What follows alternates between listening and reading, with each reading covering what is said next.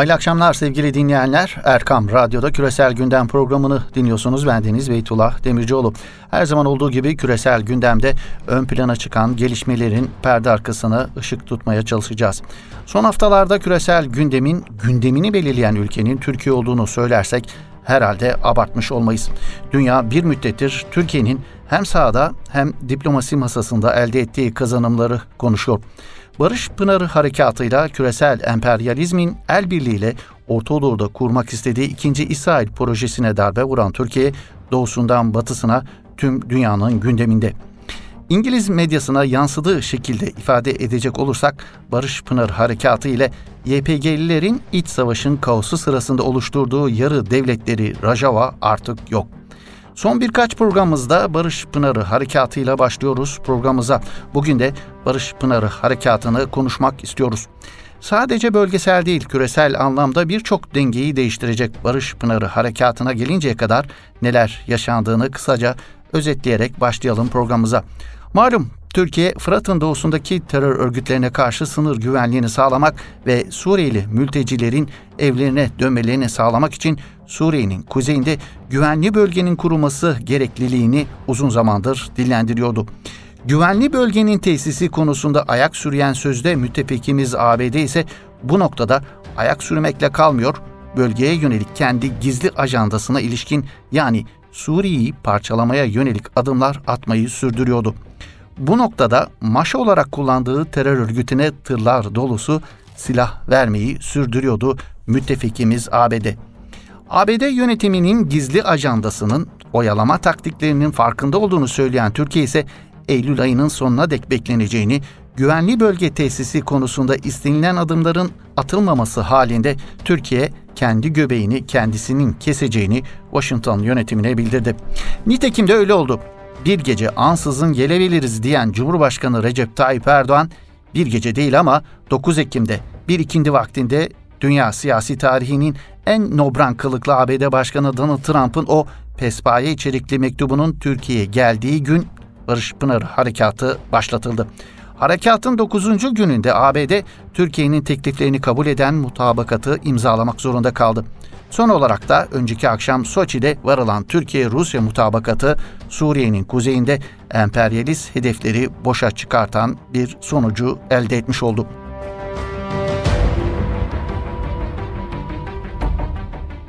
Barış Pınarı Harekatı'nın birçok oyunu eş zamanlı olarak bozduğu muhakkak. Harekatın Rojava devrimine ağır darbeyi vurduğu günlerde Türkler Kürtleri katlediyor yalanının uluslararası arenada birçok çevre tarafından satın alınmasını sadece kamu diplomasisi konusunda yetersiz kalınmasıyla izah etmek elbette mümkün değil. Neredeyse yedi düelin bir terör örgütünün hamiliğine soyunmasının sebebi, hikmeti, motivasyonu neydi öyleyse? Batılı emperyalistlerin ve kimi sömürge artığı Arap rejimlerin Kürtler söylemiyle P K K, P Y D'li teröristler için ağıtlar yakarken dertlerinin Kürtler olmadığı muhakkaktı. Esed rejiminin kimyasal silahlarla katlettiği yüz binlerce insana ağlamayan Batı dünyasının Kürtler diye çarpıttıkları P K K P Y D'liler için yaktıkları ağıtlarda ne kadar samimi olabilirlerdi ki? Arap milliyetçiliği edebiyatı yapıp bir elin parmakları sayısınca dahi Suriyeli mülteci ülkelerine kabul etmeyen kimi Arap ülkelerinin Suriye'nin bütünlüğü ne kadar umurlarındaydı acaba? Kendi halkını bile hunharca katleden Arap rejimleri P K K P Y D teröristleri için mi üzülüyorlardı? Hiçbirinin derdi aslında Kürtler değildi. Onların derdi başkaydı. Batılı emperyalistlerin, Yahudi lobilerinin, neokonların üzüntüleri İsrail'den sonra ikinci müttefikimiz seküler Kürtler dedikleri P Y D'li, Y P G'li teröristlerle sınırları Akdeniz'e ulaşan bir terör devleti hayalinin suya düşmüş olmasından kaynaklanıyordu. Despotik rejimlerini korumak adına ruhlarını bile satmaya hazır, Kudüs'ü işgal devletlerine peşkeş çeken sömürge artı ve artık Siyonist Araplar diye anılan kimi Arap rejimlerinin Suriye'nin bölünmesine karşı çıkacaklarını beklemek aşırı saflık olurdu herhalde. Hele bunu ağababaları istiyorsa, Kudüs'ü, Mescid-i Aksa'yı satan neyi satmazdı ki?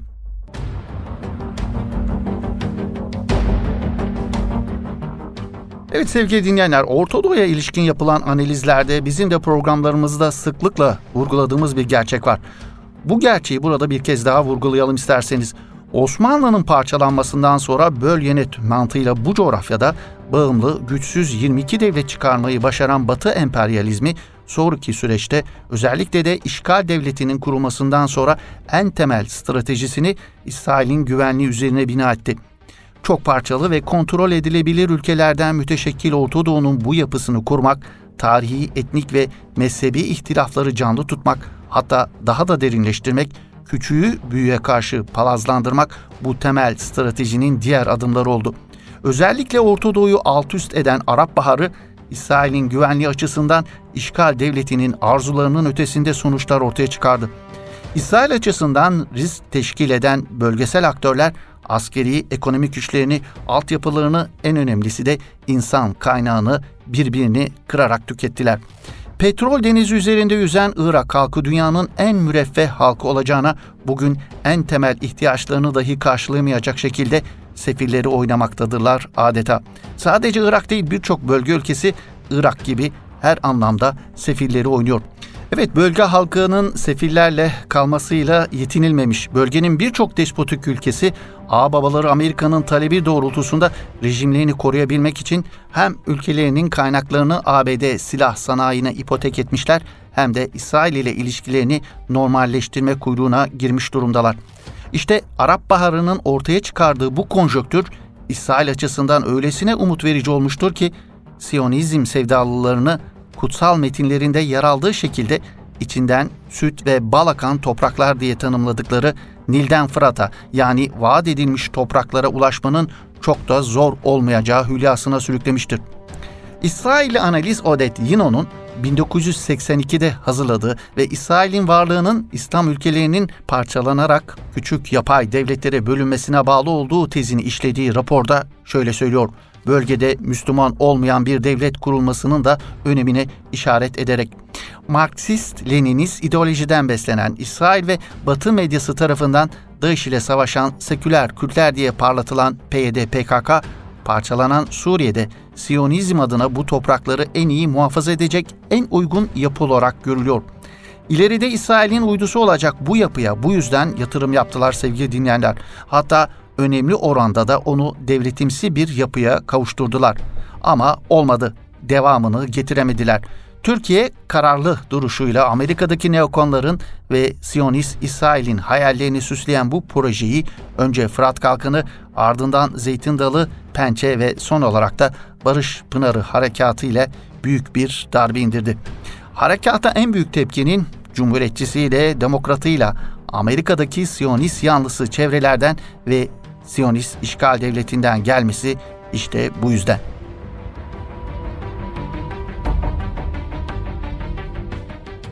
Barış Pınarı Harekatı'yla elde edilen başarı sadece İsrail ve Amerika'daki neokon ve Yahudi lobisi çevrelerini değil, Batı dünyasındaki birçok çevreyi de rahatsız etmiş durumda. Özellikle harekat öncesi Türkiye'ye karşı kara propaganda yürüten Batı medyası hiç ama hiç memnun değil ortaya çıkan bu sonuçtan sevgili dinleyenler. İşte bu memnuniyetsizlik İngiliz Financial Times gazetesine Barış Pınarı Harekatı iki haftadan kısa bir süre içinde tamamlandı, Türkiye hemen hemen istediği her şeyi elde etti şeklinde yansıdığı sayfalarına. İngiliz Times gazetesindeki haberin başlığı ise şöyle: Rusya ve Türkiye Suriye'deki güvenli bölgede ortak devriye için anlaştı. Gazete anlaşmanın Rusya'nın bölgedeki hakimiyetini bir kez daha gözler önüne serdiğini söylüyor. Gazetenin başyazısında ise Batı diplomasisindeki kargaşa Putin'in güçlenmesine imkan verdi görüşü ön plana çıkartılıyor. Başyazıdan bazı satırları aktaralım. Soçi'deki zirve Türkiye'nin işgalinin sonunu simgeleyebilir. Ancak bölge ve dünya için bunun bedeli ağır olacak. Varılan mutabakat eseti güçlendirecek. Rusya'nın da küresel bir diplomatik ve askeri güç olarak yeniden güçlenmesinin tasdiki anlamına gelecek diyor İngiliz Times gazetesi. Daily Telegraph'taki haberin başlığı ise Türkiye ve Rusya Suriye'deki askeri harekatı durduracak şekilde anlaştı. Gazeteye göre Soçi'deki görüşmeler Rusya'nın Suriye'nin kuzeydoğusunda en fazla siyasi ağırlığı olan güç olarak hızla A B D'nin yerini aldığını gösterdiğini söylüyor. A B D medyasında da terör örgütüne yapılan yatırımın boşa çıkmasından duyulan üzüntüyü satır aralarından okumak mümkün. Gazeteler sürecin galibinin Türkiye olduğunu net ifadelerle dillendiriyorlar. Mesela The Times, artık Türkiye'nin güneyinde devlete benzer bir oluşum yok. Barış Pınarı Harekatı iki haftadan az bir süre içinde tamamlandı. Türkiye hemen hemen istediği her şeyi elde ettiği ifadelerini kullanıyor The Times. New York Times gazetesi ise Erdoğan ile Putin arasındaki mutabakatın Moskova'nın Orta Doğu'daki güçlü bir oyuncu olarak ortaya çıkmasının altını çiziyor.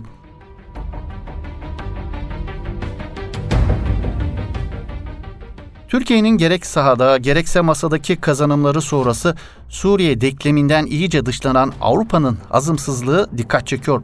Barış Pınarı Harekatı'nın durmasına rağmen Avrupa'dan yoğun eleştiriler gelmeye devam ediyor.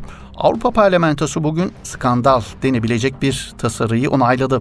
Avrupa Parlamentosu milletvekilleri Türkiye'nin Suriye'nin kuzeyinde dokuz Ekim'de başlattığı Barış Pınarı Harekatı'nı sert şekilde kınayarak Türk askerlerinin bölgeden bir an önce çekilmesi çağrısında bulundu. Avrupa Parlamentosu'ndaki Hristiyan Demokratlar, Sosyal Demokratlar, Liberaller, Yeşiller ve Komünistler tarafından ortaklaşa hazırlanan Türkiye'ye yönelik karar tasarısı geniş oy çokluğuyla kabul edildi. Aşırı sağcı ve popülistler karara destek vermedi. Metni daha da sertleştirmek isteyen komünistlerin sunduğu değişiklik önergesi ise reddedildi.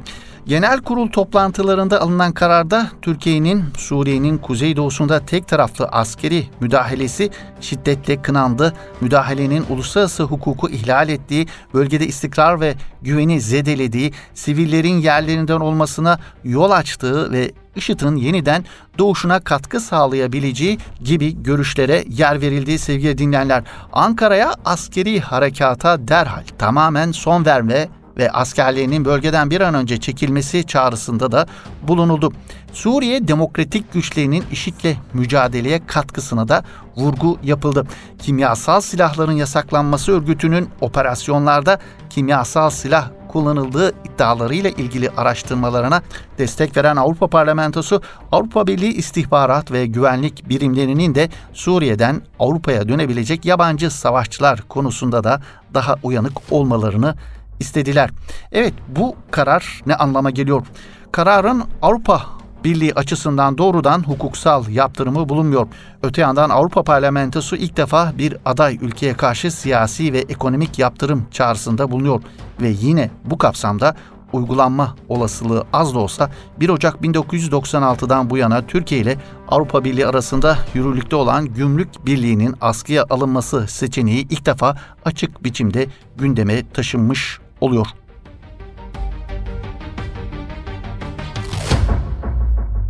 Barış Pınarı ile Türkiye'nin elde ettiği kazanımlardan, bölgeye ilişkin birçok oyunu bozmasından, Fransa ile birlikte en çok rahatsızlık ve hazımsızlık duyan Avrupa ülkelerinden bir diğeri Almanya sevgili dinleyenler.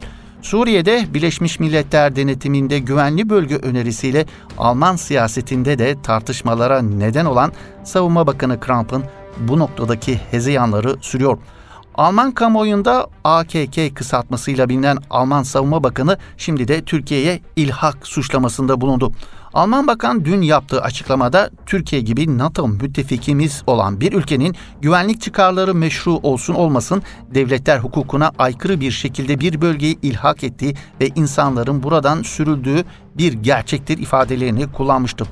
Alman Bakan'ın bu hezeyanlarına tepki bizzat Alman siyasilerinden geldi. Almanya Hür Demokrat Parti Meclisi grubunun dış politika sözcüsü Alexander Graf, Savunma Bakanı'nı yanlış bilgiler yaymakla suçlayarak Savunma Bakanı böylesine ciddi konularda kamuoyunda yeterince donanımlı olmadığını gösteriyorsa bu çok üzücüdür ifadelerini kullandı.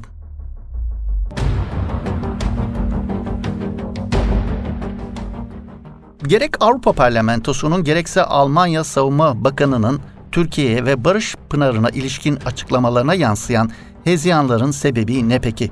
Bu konuda Alman medyasına yansıyan bir değerlendirme oldukça manidar. Soçi mutabakatını ve A B D'nin Suriye'den asker çekme kararını değerlendiren Alman Süddeutsche Zeitung gazetesi Avrupa'nın Orta Doğu'da zavallı bir durumda olduğunu belirtiyor.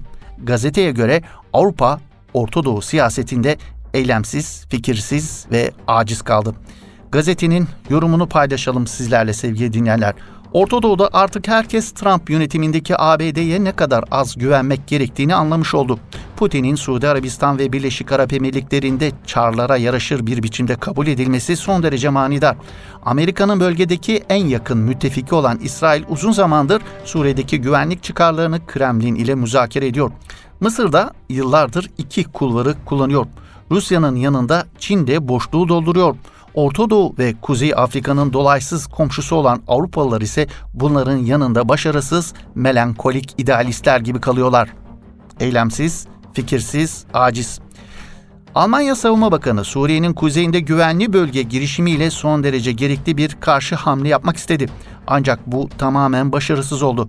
Bu da Alman ve Avrupa dış ve güvenlik politikasının tüm stratejik özellik laflarına rağmen ne kadar da zavallı bir durumda olduğunu ortaya koyuyor. Avrupa ve Almanya'nın kendileri açısından son derece önemli bir bölgede artık hiç ciddiye alınmaması kimse için sürpriz olmamalı değerlendirmesinde bulunuyor Alman medyası.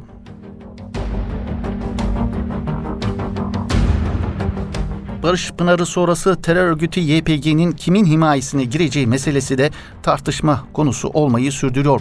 Suriyeli siyasetçi Süleyman Halil'e göre A B D'nin desteğinden mahrum kalan Kürtlerin Şam ile müzakerelere başlamak, federasyon ve özerklik taleplerinden vazgeçmek dışında bir seçeneği kalmış değil. Suriye Ulusal Sosyalist Partisi Siyasi İşler Departmanı üyesi Süleyman Halil, Rus medyasına verdiği demeçinde şu ifadeleri kullanıyor. Bugün Rusya ile Türkiye arasında anlaşma Kürtlere başka bir seçenek bırakmadı. Suriye'de federasyon ve özerk idare hayalleri geçmişte kaldı. A B D'nin çekilmesiyle her şey bitti.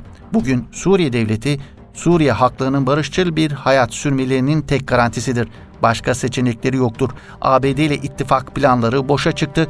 Bugün Kürtlerin Suriye devletinin kanatları altına girmekten başka çareleri yok değerlendirmesinde bulunuyor. Suriye Ulusal Sosyalist Partisi Siyasi İşler Departmanı üyesi Süleyman Halil, Rus medyasına verdiği demeçinde.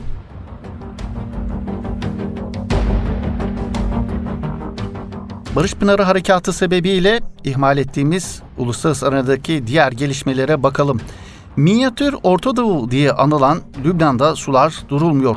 Vergi karşıtı olarak başlayan ancak gittikçe hükümetin istifası ve hatta rejimin devrilmesi taleplerini de içerecek şekilde kapsamı genişleyen son gösteriler sebebiyle Lübnan'da yaşananlara devrim tanımlaması yapanlar dahi var. Lübnan'da neler olup bittiğine bakacağız.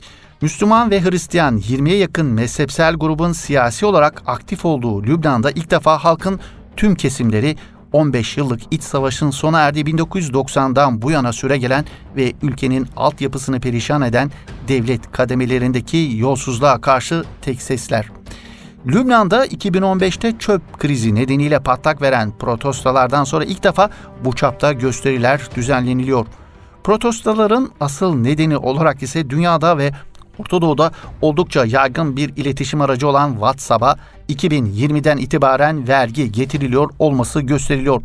Öyle ki Lübnan'da devam eden protestolara WhatsApp devrimi olarak da isim veriliyor.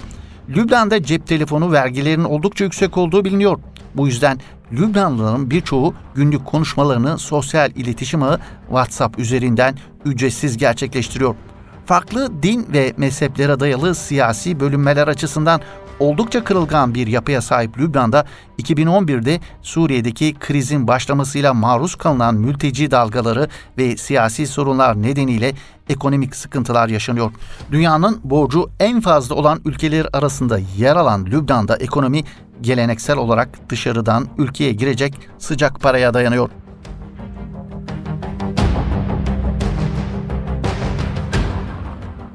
Son gösterilerde protestocuların en bariz ortak paydası vergilere itiraz olsa da siyasilerin yaşantıları ve artık yağmalamaya dönüşen yolsuzlukları da bu hoşnutsuzlukları besleyen bir etken olarak dikkate almak gerektiğinin altı çiziliyor.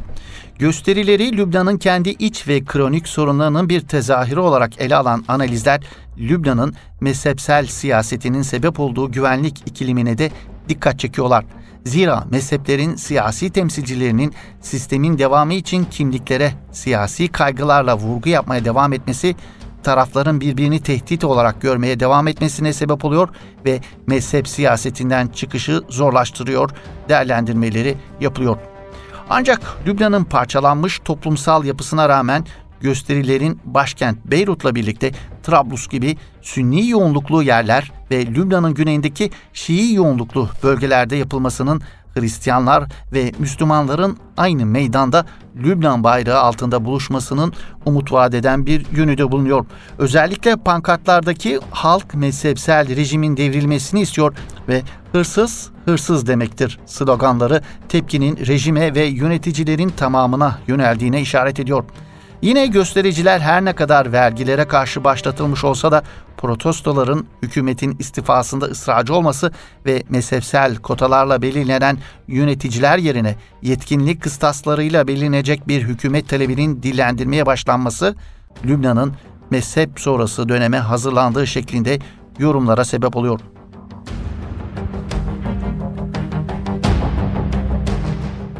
Lübnan hükümeti istifa ederse ne olur peki?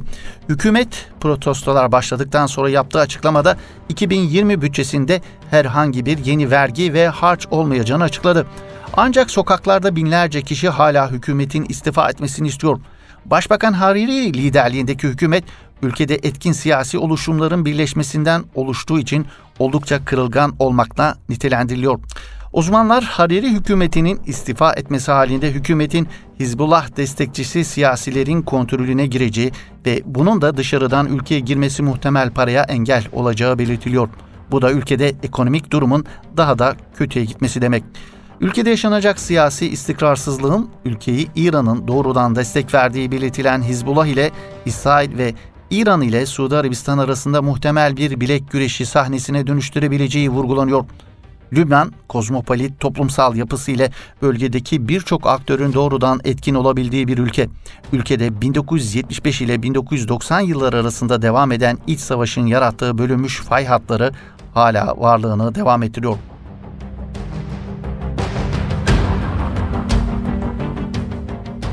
Evet sevgili dinleyenler, bugün de Küresel Gündem programımızın böylelikle sonuna gelmiş bulunuyoruz. Yeni bir Küresel Gündem programında buluşmak ümidiyle. Hoşça kalın, iyi akşamlar.